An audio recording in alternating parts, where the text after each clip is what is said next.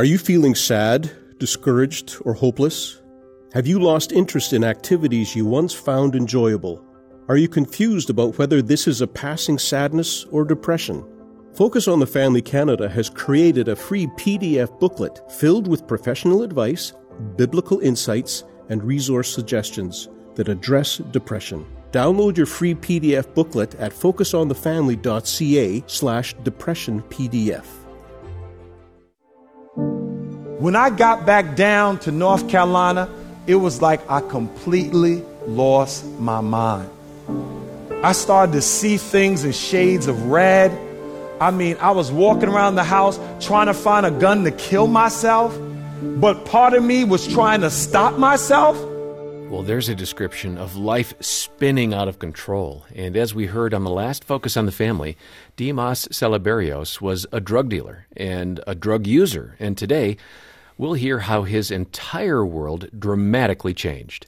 Your host is Focus President and author Jim Daly, and I'm John Fuller. This is an exciting story that we're sharing. And hey, if you missed part one of this presentation yesterday, please get in touch with us. You can get the Focus on the Family app for your smartphone, and we can send the entire message on CD or audio download so that you can listen again or share it with a friend or family member, especially, I would think, older teenagers. This is a great story about the dark side of life and how God reached this man. Yeah, this is a redemption story. So call us today for uh, further details about getting this in its entirety. Our number is 800, the letter A in the word family, 800 232 6459, or find the details at focusonthefamily.ca. As I said at the start of the show last time, I met Dimas at a pastor's breakfast sponsored by Salem Radio in Philadelphia. Uh, yes, this former drug dealer became a pastor. And I got to tell you, mm.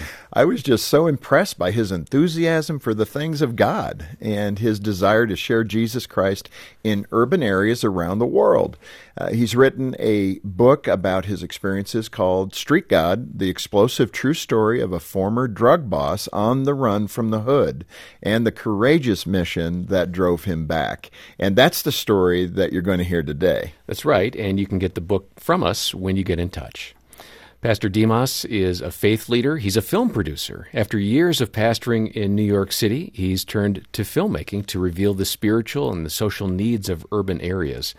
He's married to Tiffany. He's the father of three girls, and here now is Pastor Dimas Salaberrios speaking at Harvest Fields Community Church in the Bronx on Focus on the Family. And we're going to share a brief recap to help you get caught up on his story. So the school took us on a trip to see the movie E.T. And y'all remember seeing that? E.T. phone home, you know. But then when we came out of the theater, we started to walk, and there was a big sign of the movie that's coming out called Scarface. So at age 10, I went in there, saw that movie, and it had a real negative impact on my life. I left out of there with a dream of becoming a street god. I left out of there with a dream of becoming one of the largest drug dealers in New York City at age 10. And, you know, by age 11, I finally went back to middle school. And I remember I was walking the halls and I saw one of my friends pulled out this bag of these little dots of mescaline tabs, which looked like a tip of a number two pencil was broke. And he said, Yo, man, he said, You want to buy these? I'm selling for $3. I said, Yo, it will rock your whole day. You'll be laughing all day. I said, Man, here's $3, man. You fronting. And I took it. I said, What do you do with it? He said, You got to swallow it. So I swallowed it. And then my friend said, Well, why don't you help me sell it? And then I said, oh, Yeah, I could do that.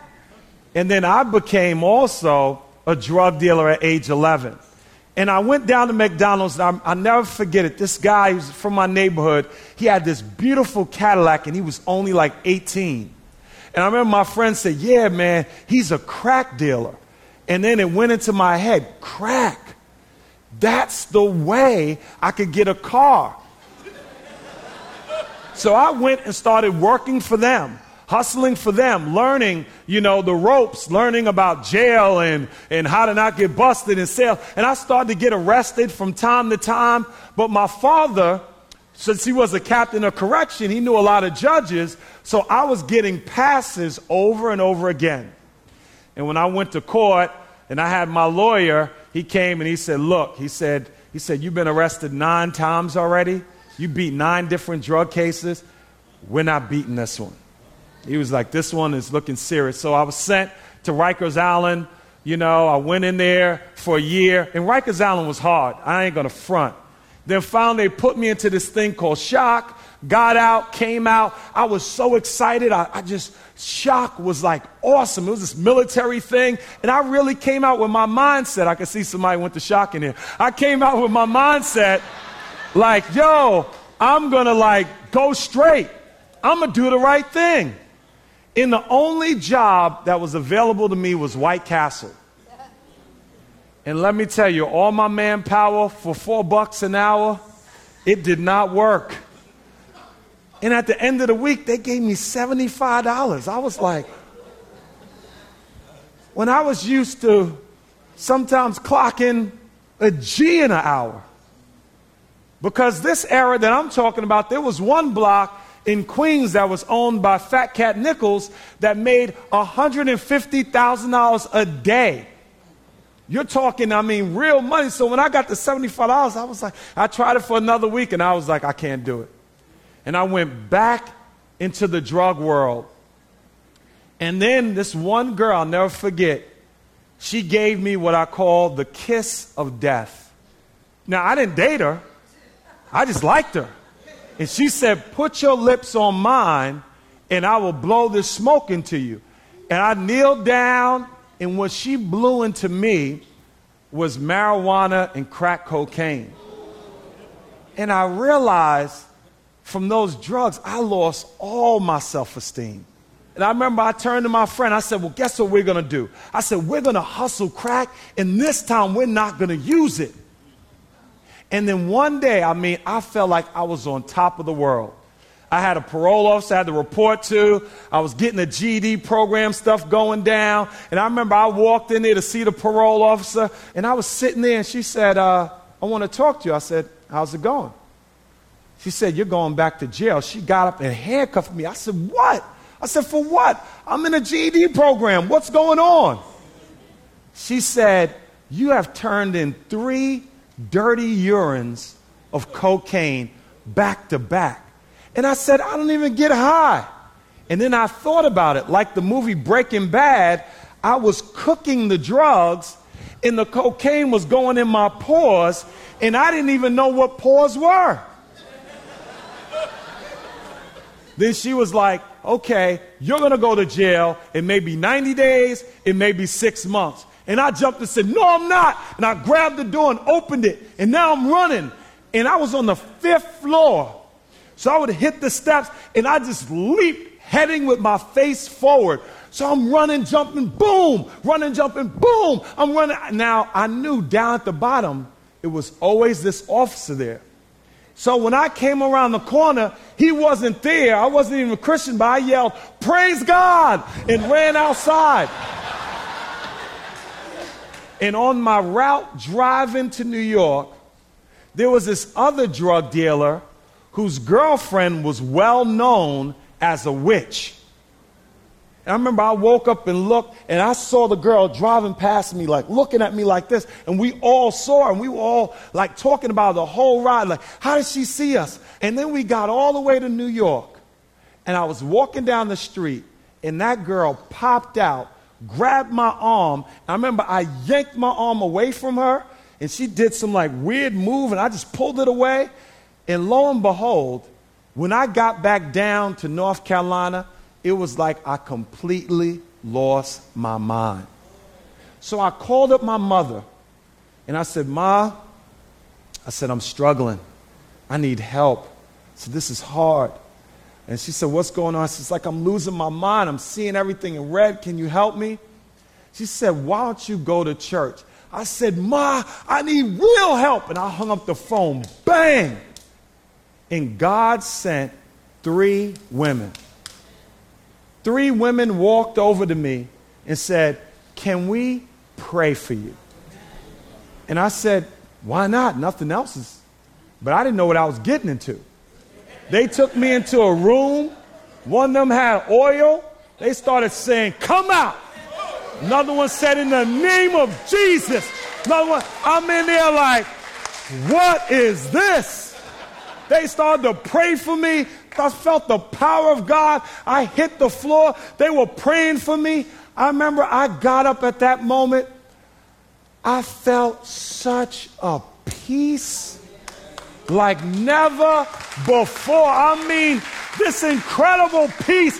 I took all the crack out of my pocket. I started dumping it in the garbage. I looked up to heaven. I said, God, I'm never going to sell crack again. I'm just going to sell weed because it's natural.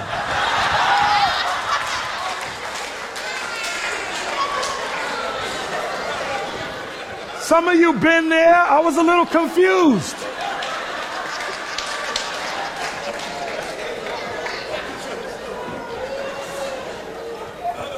I made, I'm making more money than ever before. I was walking with my Bible. I was like, yo, I was the Bible weed hustler.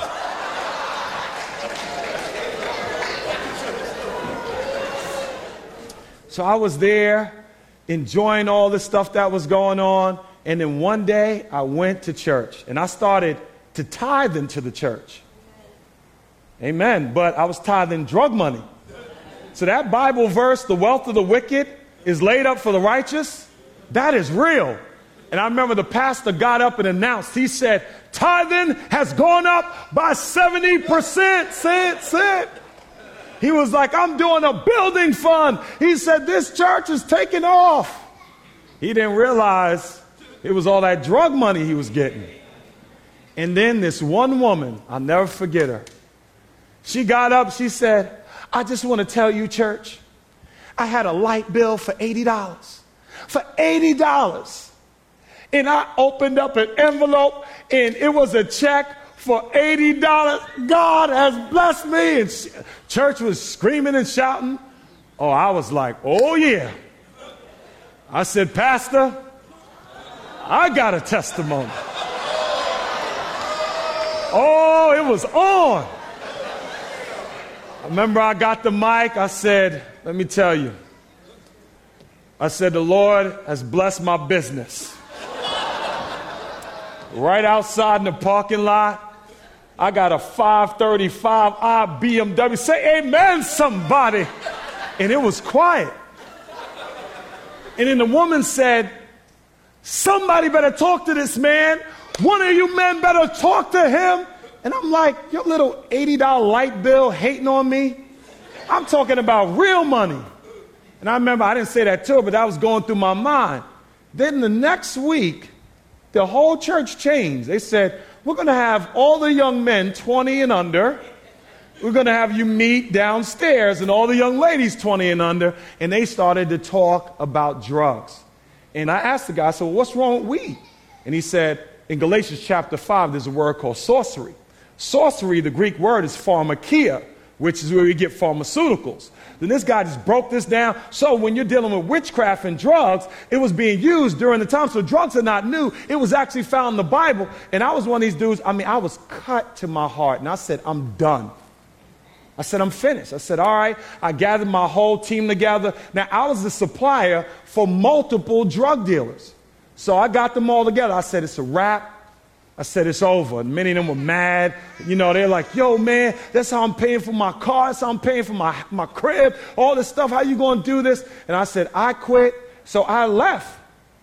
Little did I know, one of the guys in that meeting had planned to murder me. So I was in my apartment, chilling, and I heard this knock on the door. Now, have you ever just felt evil? Like you could just sense something is not right. I walked down, opened the door, locked it behind me, and stepped out.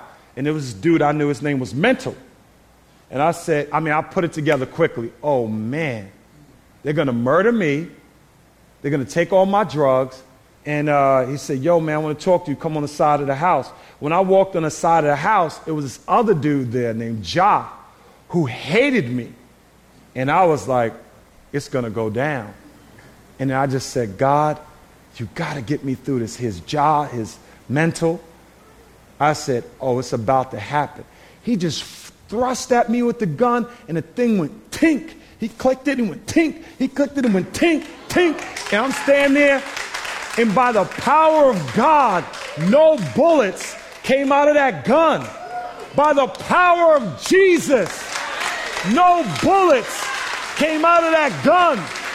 And I'm standing there looking. He looked at each other. They looked because they knew I was a fighter. They both looked and they jetted, got in the car and took off. I just looked up to heaven. I was like, God, wherever you want me to go, whatever you want me to do, I belong to you, God. And I totally at that point surrendered. I went to church. I started to learn about you have to obey the laws of the land. I stood up in the church and I said, Listen, I got to confess. I said, I'm on the run. And the whole church broke out laughing. And I said, I don't understand. What's so funny? They said, Don't you know we know every New Yorker down here is usually on the run? And then cops in the church started to stand up and said, Hey, Daylight, we've been watching your life. Or correction officer stood up, Daylight, this is what we're going to do. We're going to write letters for you. I was there like, What in the world? This Focus on the Family broadcast will continue in just a moment. Focus on the Family Canada's Hope Restored Marriage Intensive program is a proven program designed to save couples from the brink of divorce. For over 15 years, Hope Restored Marriage Intensives have helped more than 4,500 couples, and over 80% of those surveyed are still together two years after attending. If you or someone you know is facing a crisis in their marriage, please call Focus on the Family Canada today at 1 833 999 HOPE or visit hoperestoredcanada.ca to find out more. Financial Moments with Tom Copeland. Besides destroying the marriage relationship, there are some long term negative implications that can arise when someone spends more than they earn and accumulates debt. For example, if you develop a bad credit rating, it will likely create major problems for you and your spouse when you go to renew your mortgage with the bank, as the banker does his normal credit check and turns you down. Even if you decide to rent a home, most landlords will check your credit rating, and if it's bad, you may not even be able to rent a home. Further, some employers will not hire individuals with a bad credit rating, so you could miss some good job opportunities. All of the above will cause significant stress on your marriage relationship. In summary, there's no substitute for learning and managing money God's way, which will greatly help your finances and ensure the stability and happiness of your marriage relationship. To learn more, check out CopelandFinancialMinistries.org or follow us on Facebook, Instagram, or Twitter under Bible Finance. Thanks for listening to Focus on the Family. Let's resume now with the balance of today's programming. I drove back to New York, went to my mother's house. My mother said, just stay three days. Let's get things together, get the lawyer, get all the stuff together. And I said, you know what, Ma? I said, I'm going to head out. I'm just going to get something from the store. I'll be back. And when I went out, I mean, Satan gave me one last temptation. I'm walking, and I'll never forget it. This car pulled up, and it was my connection that used to bring all the weight from Texas. He rolled down his window. He was like, Yo, daylight. I'm like, Yo, what's up? He's like, Yo, take my number. He's like, It's not the same. He's like, Yo, if you want to kick it off again, give me a call. And I remember I was looking at that number like, Rikers Island, Street God, Rikers Island drug boss. And I just grabbed the number. I said, Jesus. I just ripped it up and threw it. I went home, turned myself in. They, they gave me a court date 56 days later. During that time, I ministered the gospel as best I could. I didn't know how to preach. It was, it was pretty good. I'd knock on cell, cell doors all over the place, and I'd be like, come out, Bible study in the day room. All these dudes would come out, and I remember I'd stand there, and I'd open the Bible, I'd say, Look at that. Look at this. It says in Joel, Moses' bones. Do you know what that means? It means all you need Jesus. Everybody here needs Jesus. You need to get saved. And dudes would just be like, word, and they'd get saved off of Moses' bones. And then finally, the day came where I went before the judge And the judge said, Tell me, why did you turn yourself in? I said, I turned myself in because I'm a follower of Jesus Christ. And whether I follow him in jail or out of jail, I'm going to follow him. That's what I told her. She said, Get this young man out my court. They grabbed me and I, I, walked, they put me in a cell. I was there like, I mean, I started praying, God, what I do wrong? I was like, God, you know, I mean, you start running off your list. I didn't use drugs in jail. I didn't look at any bad magazines. I'm like, God, I need you. Then she brought me back out and she said, I'm going to do something I never did before. She said, I'm going to release you. She said, Rikers Island would make you back to the person that you were. But I want to release you and keep doing what you're doing. And God allowed me to be released from that jail, and I came out on fire after Jesus. I mean, going after him with all my heart, all my soul, everything, just total commitment to Jesus started bringing all these people to church. And then, you know, I got plugged into a church in Queens, started dating my wife, uh, uh, Tiffany, and she found a flight to China. And she found this organization that could smuggle Bibles. I got hyped. I was like, I could smuggle for Jesus. I was like,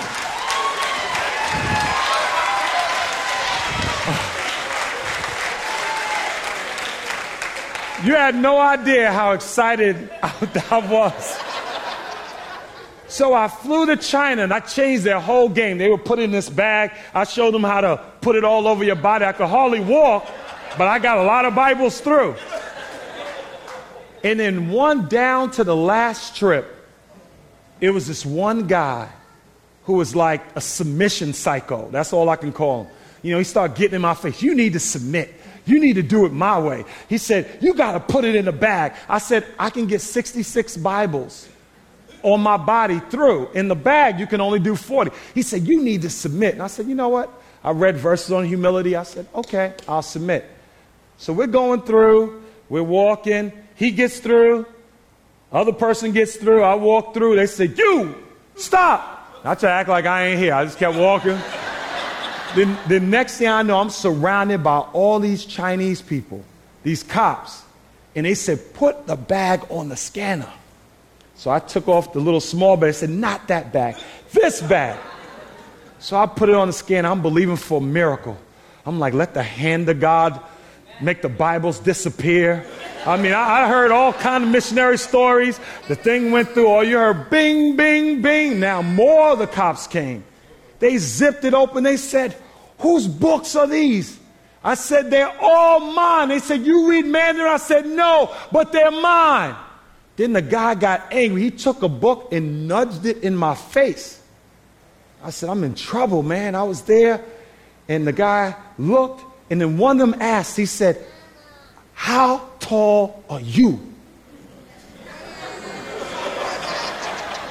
I got New York slick mouth. I said, I'm as tall as Michael Jordan. He looked, Michael Jordan! Michael Jordan!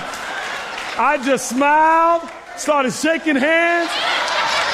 I, I just walked out of that place. I said, I got in the car, drove up. I said, Jesus, you are awesome!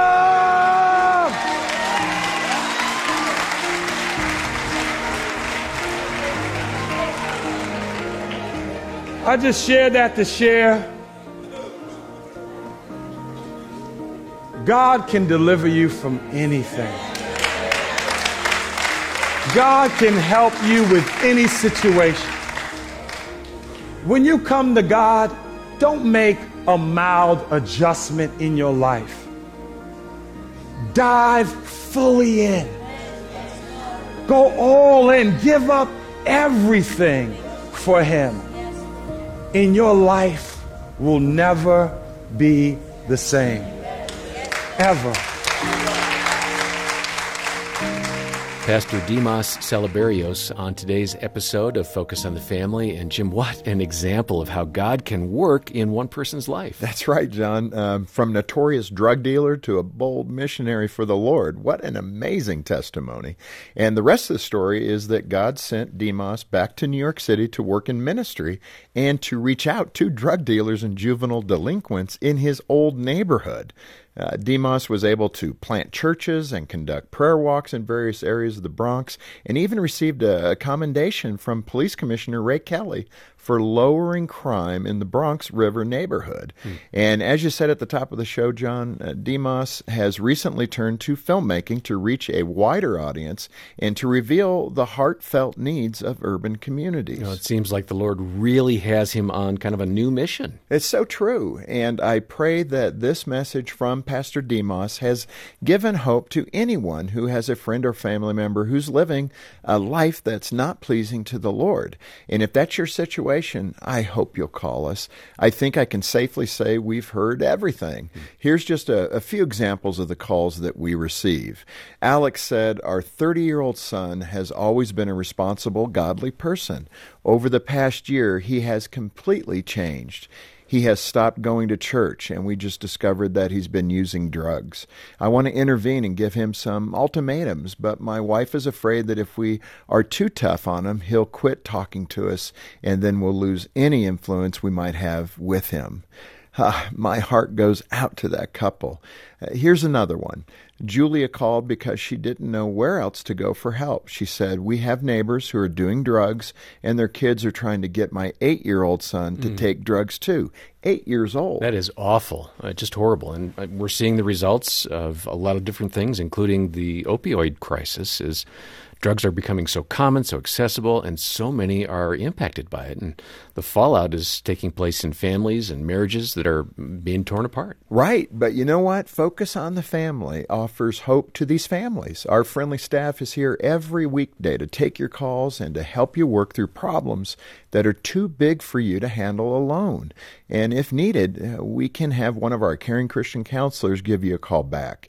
So if there's someone in your life that you're concerned about, please give us a call and we'll do what we can to help. And let me encourage all of you to lend a hand to the work we do here at Focus on the Family, ministering to hurting families every day. We're a listener supported ministry, and we rely on your donations to continue our work across Canada. And when you get in touch, ask about how to get the book Street God by Dimas Salaberrios. It's a gripping story. It really is. And you can get your copy of Street God when you call 800, the letter A in the word family or donate online and request your book at focusonthefamily.ca. When you get in touch, be sure to ask about a CD of this entire presentation. That'll make it easier to share with a friend or a family member.